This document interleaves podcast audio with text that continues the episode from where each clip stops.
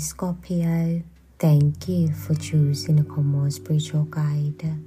Today's moon phase is new moon. It falls under the house of Leo. Today's song of the day for you it is by Keri Hilson. And the name of the song it is called Energy. Scorpio, there are no planetary bodies under your astrological house right now, but it is a new moon in Leo. What I'm getting from that energy for you, it is uh, aggravation.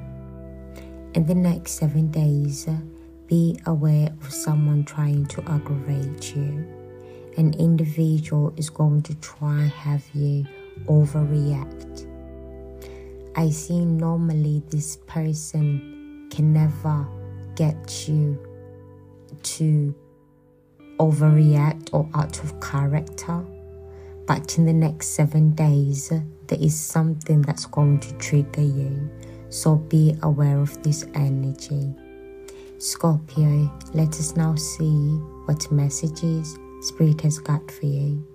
I've already pre shuffled your cards, and while I was shuffling, the cards I fill out for you were Eight of Swords, King of Wands, and Two of Wands.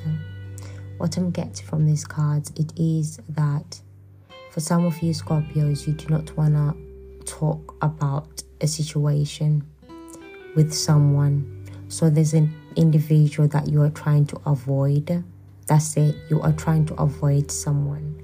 But this person is not taking no for an answer. And for some of you, Scorpio, instead of just ignoring this person, you are going to end up arguing with this person. So be aware. Spirit is saying you need to walk away from someone. If you do not walk away, this person is going to have you arguing with them. They're going to have you acting out of character. Scorpio, that's been a spiritual advice from Spirit. Enjoy.